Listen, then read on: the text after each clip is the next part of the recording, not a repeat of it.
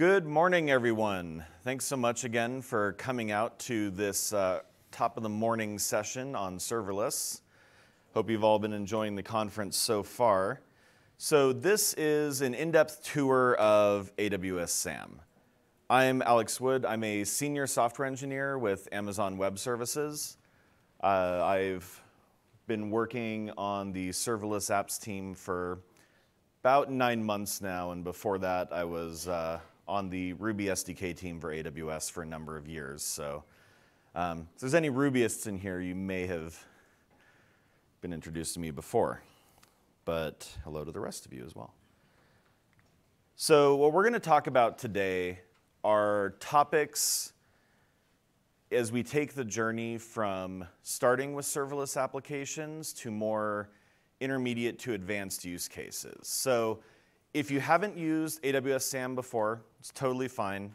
Uh, we're going to have a quick introduction in the beginning, and we have a lot of great documentation and tutorials you can follow to get caught up on that and start to implement some of these things. And if you are familiar with A W S SAM, what I'm hoping we can do is find some new tips and techniques that you can use to make even more reliable applications. So we're going to start out by looking into the SAM init command in the A W S SAM C L I and look at the different ways that you can take all these best practices you're learning here at re:Invent and systemically apply it to your organizations. We're going to take a deep dive into some interesting features in A W S Identity and Access Management to help you go beyond good intentions when it comes to principles of least privilege. We're going to talk about different ways that you can test serverless applications with A W S SAM. And we're going to talk about some deployment best practices. And when we get to that point, we're also going to have an audience participation live demo. So if you've got your uh, cell phones or laptops out, it's totally okay. I'm going to assume you're super excited for the demo. All right, so what is A W S SAM? So A W S SAM is a framework for defining serverless applications. Uh, it's built on top of A W S CloudFormation, so any A W S CloudFormation template is going to work with A W S SAM. But what it also gives you is a shorthand syntax to express functions, A P Is, databases, and a number of event source mappings to take the common patterns that you will tend to use when developing serverless applications and make them as concise and simple as possible. So you can model with YAML or JSON, you deploy with A W S CloudFormation, and A W S SAM, the A W S SAM Translator is open source and available on GitHub, so you can check this out and even contribute. We're also going to look at the A W S SAM C L I. So this is a tool that builds on top of the A W S SAM framework to allow you to create applications, build them with a single command, build them in Lambda-compatible build containers, as well as test and deploy your applications. Uh, through some of the A W S I D E toolkits, you also can get step-through debugging in a number of languages. And the A W S SAM C L I is also open source, so you can contribute. We've had a lot of excellent uh, customer-contributed features and designs as well, so definitely check these both out. All right, so to start off with, let's talk about becoming a power user of SAM init. So the challenge that we want to face here is, as you, again, as you start to take all these best practices that you're learning from this session and other sessions, how can you become a force multiplier and give that back to your entire organization? One way that you can do this is you can actually build SAM templates that are designed to ingrain all those best practices as you begin a new application. So somebody, say, who's new to your team, new to a project, new to serverless, you can say, I've got a template. It builds in all these best practices that we've learned as an organization, and you can use that as a starting point. So a lot, we have a lot of built-in templates that tend to be examples or minimal starting points, and it's a good place to start and learn. But over time, you're going to develop your own best practices that are specific to your organization, and that's where this can really come in handy. So the A W S SAM C L I does support custom init sources. So what we're going to walk through in a bit is a serverless Ruby web application template that I've written and kind of show how that was done. And if you see it on GitHub, you'll also see that the pattern is actually something that you can create and start publishing your own, either publicly or privately, essentially any time. And this can be a great way, again, to bake in those best practices from the very beginning. So in the example you're going to see, it's a fairly simple web application with a few bells and whistles in place. So it uses the model of A P I Gateway going to a Lambda function with a DynamoDB database backing it. What we also do in the template side is we have a number of alarms. So we set thresholds on P fifty and P ninety-nine latency, as well as on error counts, and we have those alarms ready from the very beginning. So for an example of a built-in alarm, uh, all of these existing CloudFormation constructs that you're probably familiar with go really well with A W S SAM resources. So if I define a serverless function resource, I can reference that inside a, inside a CloudWatch error alarm, just like I would any other uh, Lambda function that I've created manually. Another useful thing about these templates is you can use it to reduce rewriting of boilerplate code. So uh, quick show of hands, who has used uh, Ruby on Rails or Sinatra before? So we've got a few hands. And who've used, who've used any lightweight libraries like Python's Flask or Sinatra or anything like that? So when you look at libraries like that, what you might do for marshaling work is say, how do I take an A P I Gateway event and build that and send that to my serverless application or to my web server application in a way that it understands? And then when it gives me a response, how can I translate that into the shape that A P I Gateway expects to send a response? So we can put all of that into a single set of classes, solve it once, and then if you look on the right, all a developer who's going to start a new project is going to see is, here's a new application, nothing specific about serverless infrastructure tie-ins is there, and you can just start coding. So to get a working demo, all we're going to need to do is initialize our template through the SAM init command. We can run a build, and then we can do a guided interactive deployment. And if you've used SAM before, that last command is actually fairly new. This was one of our last pre-invent launches where you have to manage a lot less about the deployment process. So let's go ahead and get into a demo of that. So I've got an empty folder here, and we're going to start by going through the SAM init process. So we have both quick start templates and custom locations that we can use, and for this example, we're going to want to go with our custom template.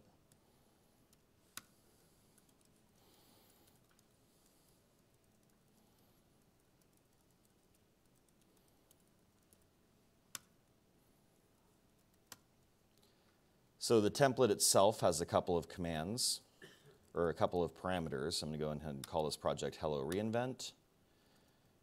And let's go inside. So for a very quick tour of the code that we just generated,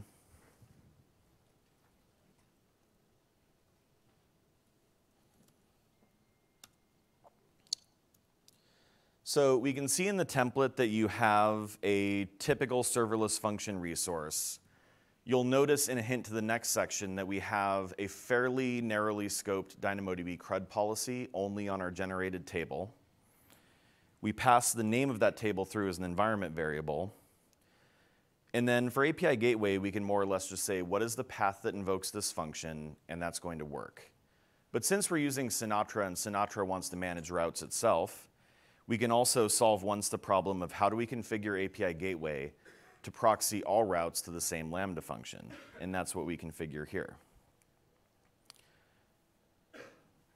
Um, this is also available on GitHub, so we're not going to go through every line of it, but you can see we can create a table, and then we have all of our alarms that are in place that, of course, you can configure. So you could say, for example, these two hundred fifty millisecond and one full second uh, P fifty and P ninety-nine thresholds are a little bit conservative. So you could start to observe how long your app actually tends to take and configure those alarms as you like. But it gives you a good starting point. And then again, as you can see, when it comes to actually writing the service code, there is nothing related to Lambda here. So I can be completely new to Lambda as a technology and be productive right away. Because we can solve the problem once of how do I do the marshalling and how do I interact with Sinatra, and then I'm good to go. So now that we have that, let's go ahead and build our application. And one nice thing about SAM Build is we have a number of build processes for the given runtime supported by Lambda. And we build and package the applications in a way that is uh, idiomatic for the Lambda runtime. So for Ruby, for example, it's going to handle vendoring all of your dependencies and putting it somewhere that the runtime knows where to find them. And we can boil that down to a single command.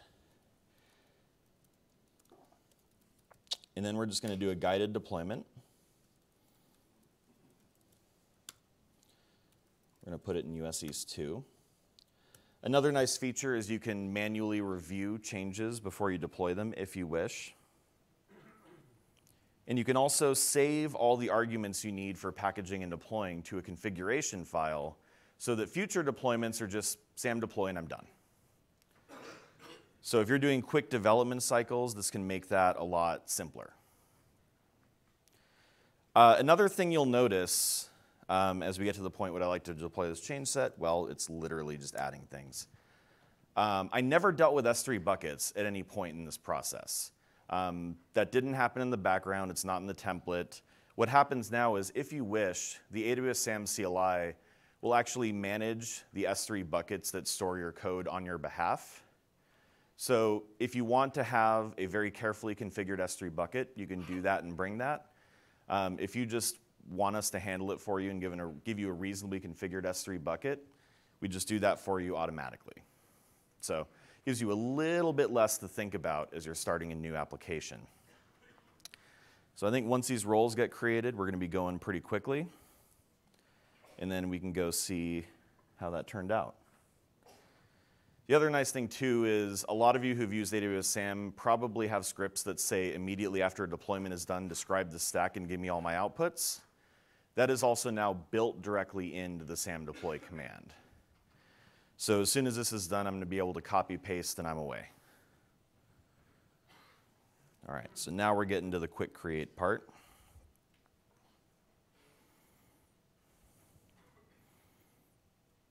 And feeling the anticipation.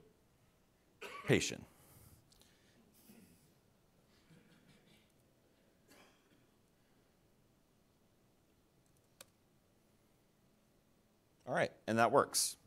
So that's the process of creating, building, and launching a new serverless application running on Lambda.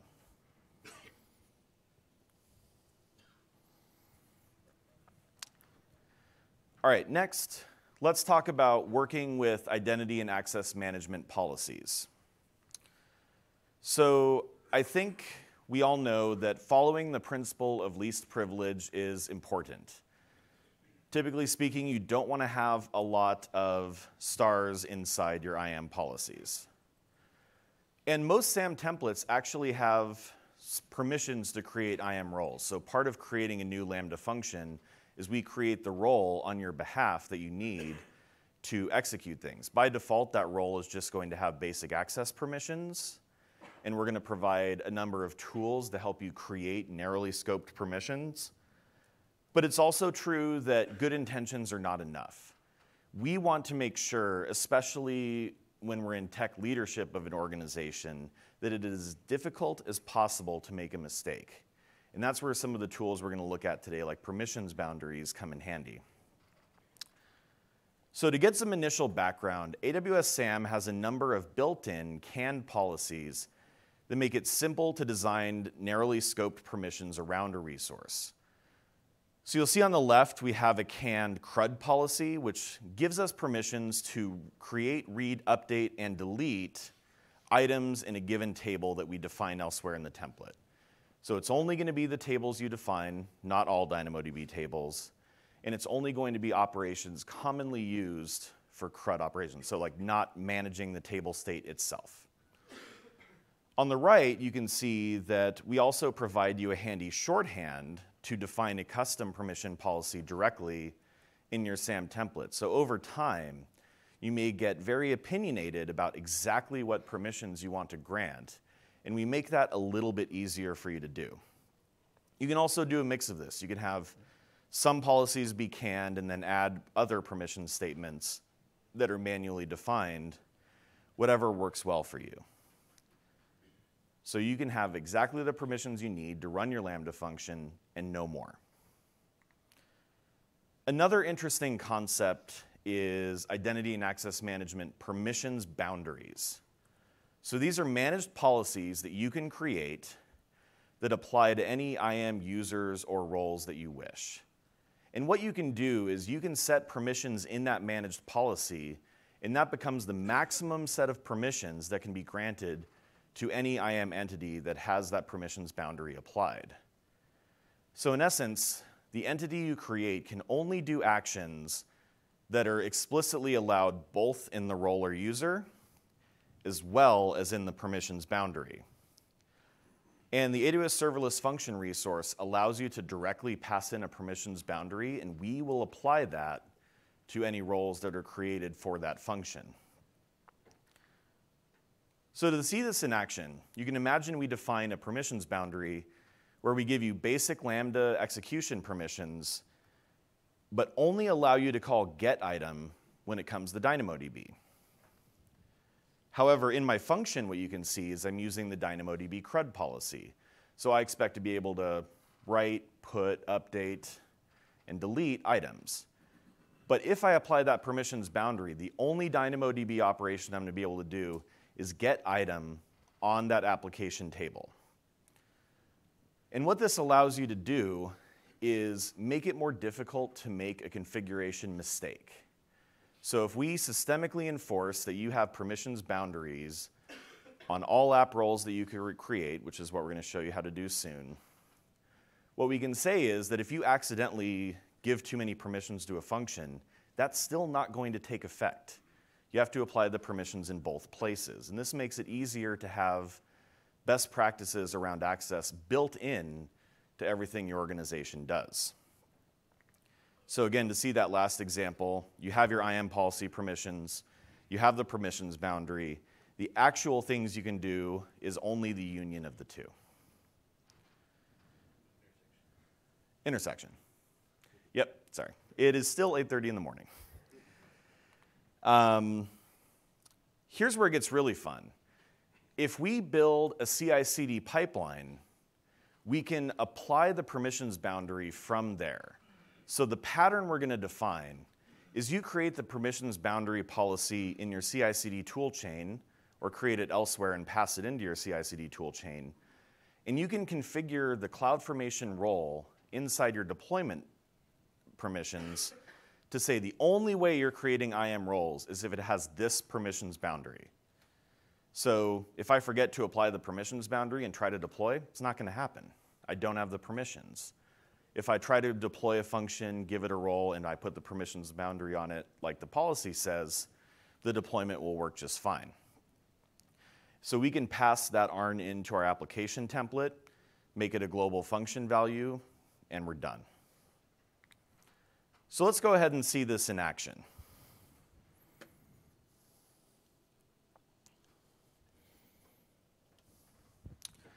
So what I'm showing you here, and go ahead and raise your hand if you can't see the code clearly on the screen.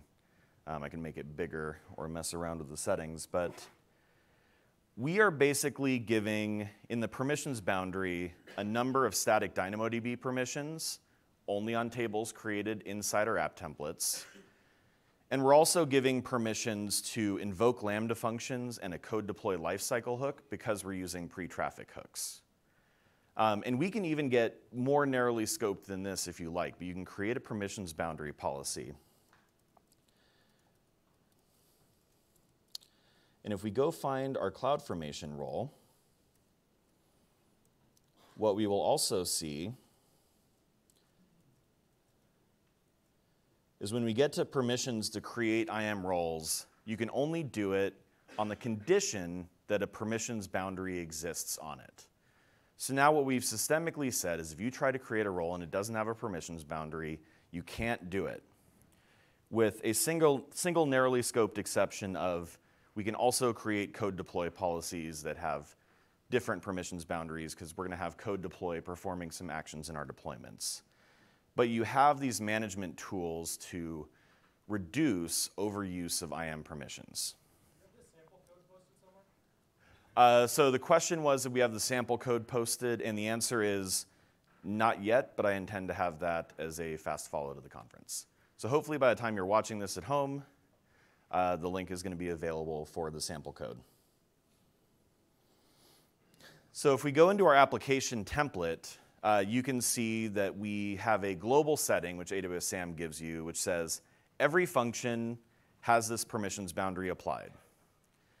And we take that permissions boundary arn in as a parameter to our template. So when we create the template, it expects a boundary arn, and then we apply that to all functions. So then in our code pipeline, what we say is when we deploy, we pass the boundary arn, and everything should work well. However, I'm about to make a mistake, and this is going to be the three-part arc of this demo. So I'm going to go into our A P I code, and I'm going to do something that is definitely not within the permissions boundary. I'm going to try to describe some E C two instances. And if you look at our application template for this function, I have absolutely given myself the relevant permissions to do this. I can access any E C two A P I from this function. Um, but this is in, in conflict with the permissions boundary. So let's go ahead and push this change with a commit message of what could possibly go wrong.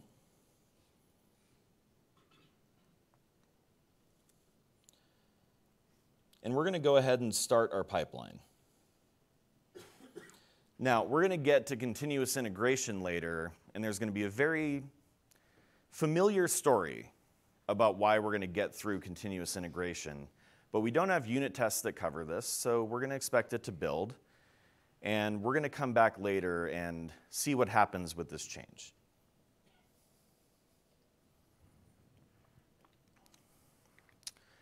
So again, if we look at what we expect this to do, when we have a permissions boundary in place for a given function, uh, this says that we have permissions to get item. The function called there find on A W S record uses get item. That's cool. That's going to work. But if I want to use scan, which would be allowed by CRUD policies, but is not allowed by the permissions boundary, I'm going to get an exception. So this is the way in which you can systemically enforce the principle of least privilege across your applications. Now what I want to talk about is effective testing of A W S SAM applications. So the challenge here is we have a couple of different modes of testing, and we want to understand when each one best applies. So the A W S SAM C L I provides ways to do local testing, but that does have inherent limitations while still being useful for having a quick feedback loop as you code.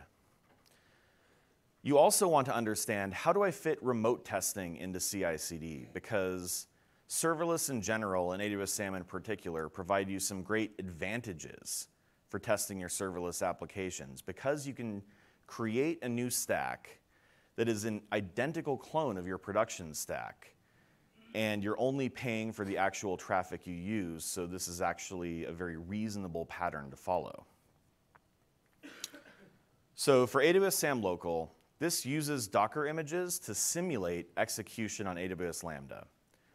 We have a few different modes, So you can say SAM local start A P I, and if you have an A P I gateway in your template, we're going to start that up and give you a web endpoint that you can hit as if it were your deployed website.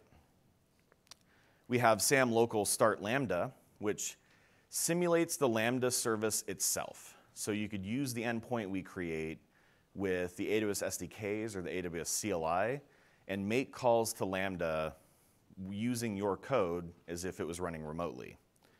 We also have SAM local invoke, which allows you to pass custom created events in as single invocations and see the output of those. So this is really useful for quick development cycles and iterations. So inside baseball, the first time that I gave the Ruby demo in a dry run of this very talk, didn't work. I deployed it and everything was broken. Well, it turns out I'd made a silly configuration error, and by spinning up SAM local, it was a great way to very quickly see, oh, yeah, I didn't build my, I never actually built the dependencies, so of course that's not going to work. Um, but it's really useful for that, because I could quickly see, here's how I resolve the problem, run it, and I'm not doing a whole bunch of deployments to try to track down a silly configuration error. And again, this is also a way where if you're using the A W S toolkits, you can do step-through debugging while local testing. So let's do a quick demonstration of this.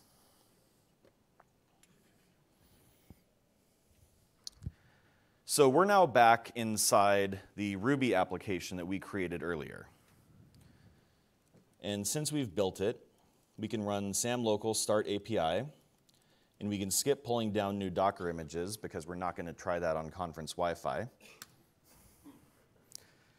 So now I have an endpoint running locally that I can hit as if it's the remote web endpoint. So if we go over here, we refresh. You can go to the command line and see that it's going to delegate to a runtime container. Um, and it's going to time out probably because we're having some image issues. One thing that can happen is local can be a little bit finicky when you first start it. So there you go. So we can locally create an A P I, get it up and running, and test all of our different functions on our local machine. So we can close that out. What we can also do is generate test events. So if I want to create an A P I gateway A P I proxy event, I can give it our root path, make it a GET request, because that's what we currently expect, and create a file with our event.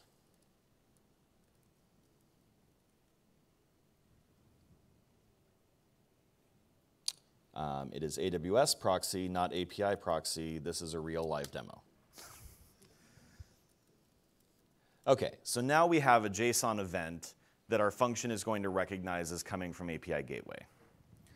And what we can do with that is we can invoke with that proxy event, again, not pull down an image, and get a singular invocation that should return us our H T M L response that we would get from A P I Gateway. And where this comes really in handy is especially when you're testing things that are asynchronous commands. So you could test something that's going to pull from an S Q S queue by giving it the S Q S type of message it would expect, and make sure that all your different functions are working. So you have a number of different tools to test different functions locally.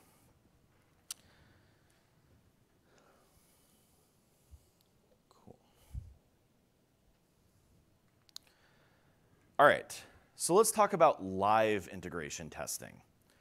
So serverless and CloudFormation really do make it easy for you to test on a prod-like environment.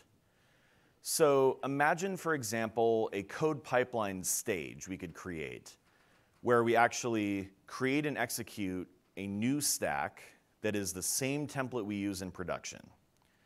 We use a code build job to run whatever integration tests we want to run to get confident that this is going to work. You can even seed it with prod-like data.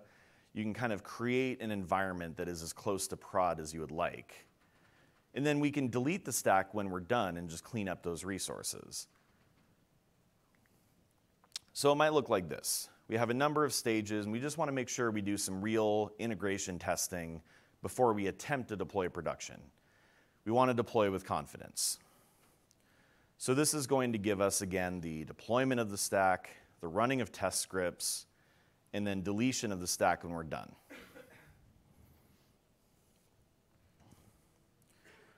So we've already been able to successfully build our code. So if I just turn this transition on, what it's going to do is go through that process of creating the beta stack, running integration tests on it, and then cleaning it up. So how does that work?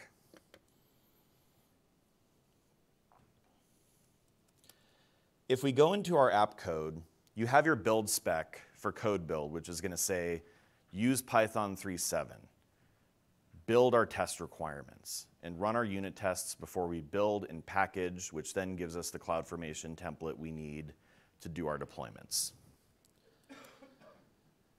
You can also create an integ test build spec. And all we have to do here is say, install our test requirements, and then run the integ tests. And in the pipeline, we can pass in as an environment variable the actual stack I D that we just created so that we don't have to do any guesswork.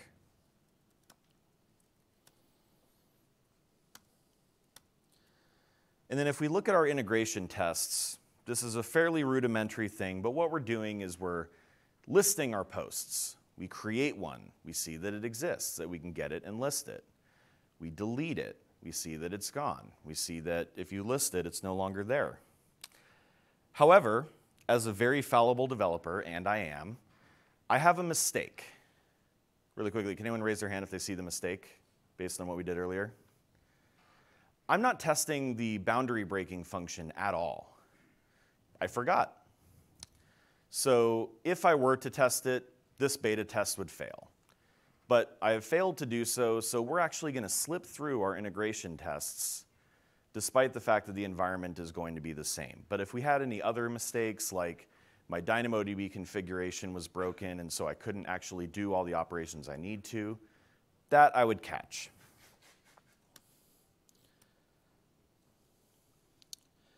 So that's going to start executing, building, and deleting.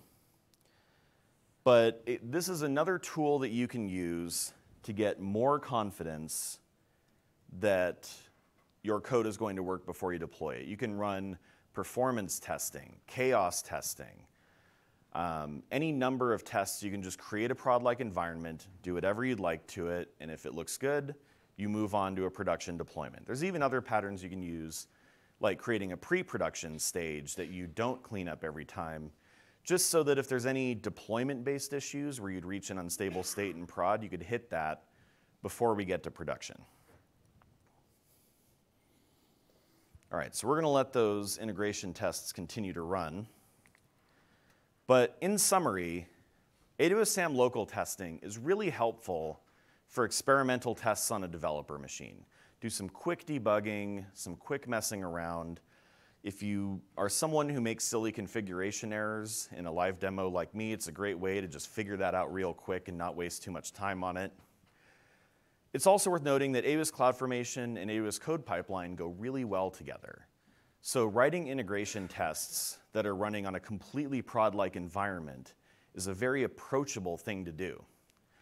And all of this together provides a feedback loop you can use as you're developing and shipping changes to your application to ship changes with confidence. So now we start to get to deployments.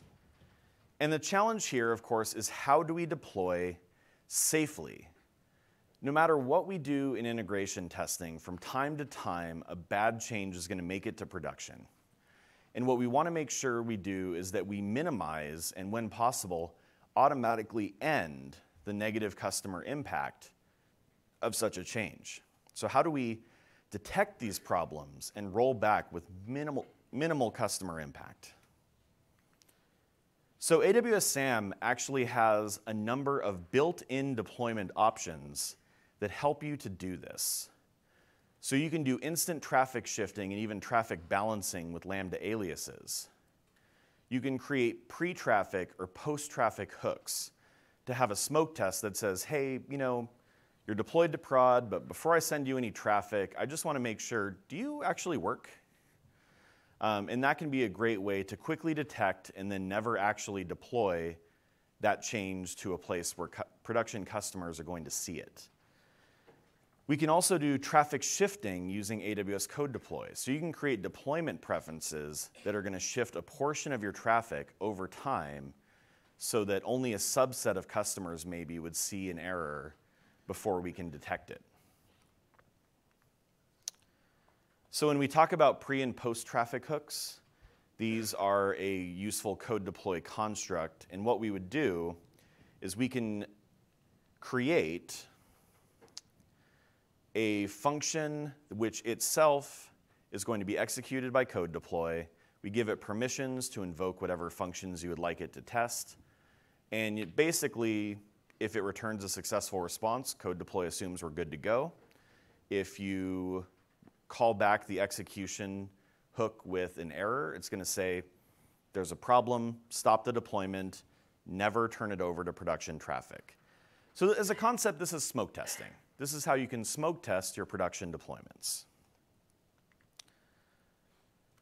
When we talk about traffic shifting, this is where it gets fun. So A W S SAM has a number of built-in deployment patterns where you can take five to twenty percent of traffic as a canary and then shift everything over if you don't have any immediate problems.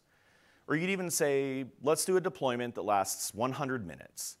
Every ten minutes, we're going to shift over ten percent of the traffic, and we're really going to slowly make sure that nobody has any problems, no systems get overloaded and start erroring, so we can slowly gain confidence that our deployment is correct, and if there's any problems, we error out. So you can shift over ten percent of your traffic and start monitoring the relevant alarms. Over time, you get to twenty percent, and eventually all your traffic is shifted over, and if there's no problems, the old version is gone, and your deployment is complete. So this is a successful deployment. Sometimes, however, like in a few minutes, you start to shift over your traffic, and there's a problem. We just shipped a bug. It's going to slip through beta testing. So hopefully, we're going to get alarms getting tripped as the traffic shifts. And at this point, the deployment logic is going to roll back on your behalf. So as soon as that alarm is triggered, the CodeDeploy deployment is aborted, all the traffic goes back to the old version of the code, the deployment is marked as failed, and you can start to figure out what happened. So let's go ahead and demo this. So as you can see, our beta stack has indeed succeeded. What I'm about to do is create our production deployment. So this is where we get to the interactive part. I'm going to go ahead and tweet out a link, and I'll go ahead and show that to you in a moment.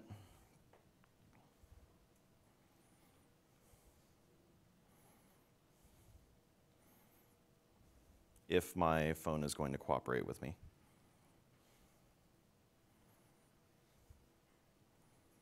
And what you can do is click this link, and right now, it should work just fine. Um, I'm going to go ahead and open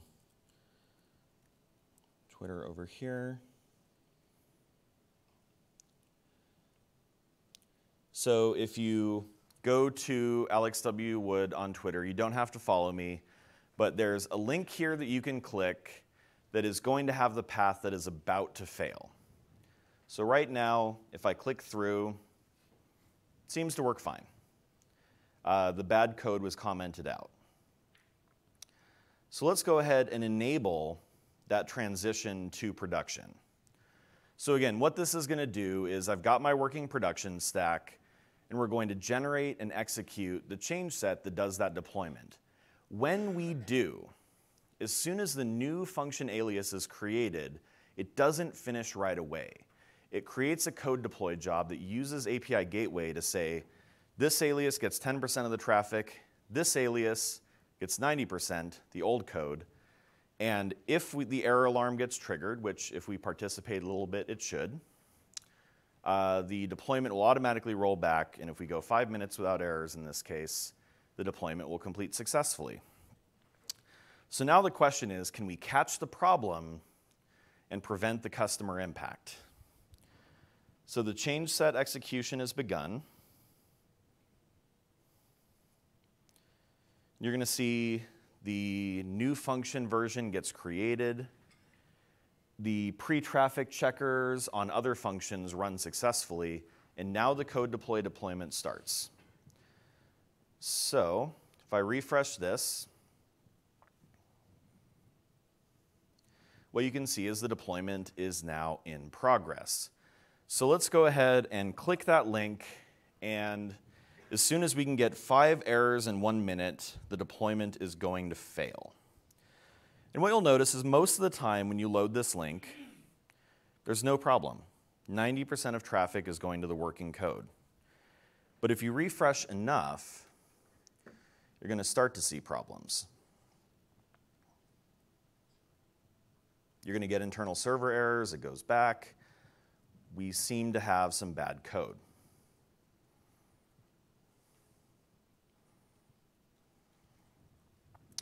So right now, we're doing the deployment, it's watching the alarms on these errors, and as soon as we get to one minute with problems, we're going to get an abort request if all goes well, and this deployment is going to fail. And I do have to apologize to anyone watching on video, I'm, this will not continuously be running. So live participation is only if you're here. All right, so a number of errors have happened. As soon as we get to the one minute threshold, we should see, if all goes well, an abort request come into the top of this console. So again, what you have all simulated is the production traffic coming in and hitting the code, which again, had permissions configured to access E C two, made a call to E C two, but because of the permissions boundary we have enforced, it shouldn't have permissions to do that, and indeed, you're seeing errors. So we've shipped a bug, and now what happens is the deployment gets automatically canceled, all the traffic is shifted away, and if you're still hitting that link, you're probably not noticing errors anymore. So this is the way that we can make deployments safer. And if you look at our A W S SAM template, there's really not a lot to it. We go to our boundary breaker function, and all I did was publish aliases and give it a deployment process pointing it to an alarm. So ten percent of my traffic for five minutes and then shift over. And just by writing that, it creates all that infrastructure for you to have auto roll, rolling back deployments. So thanks for participating and making sure that that failed. I have never been happier to have a live demo fail on me on stage. All right, so let's bring this all together.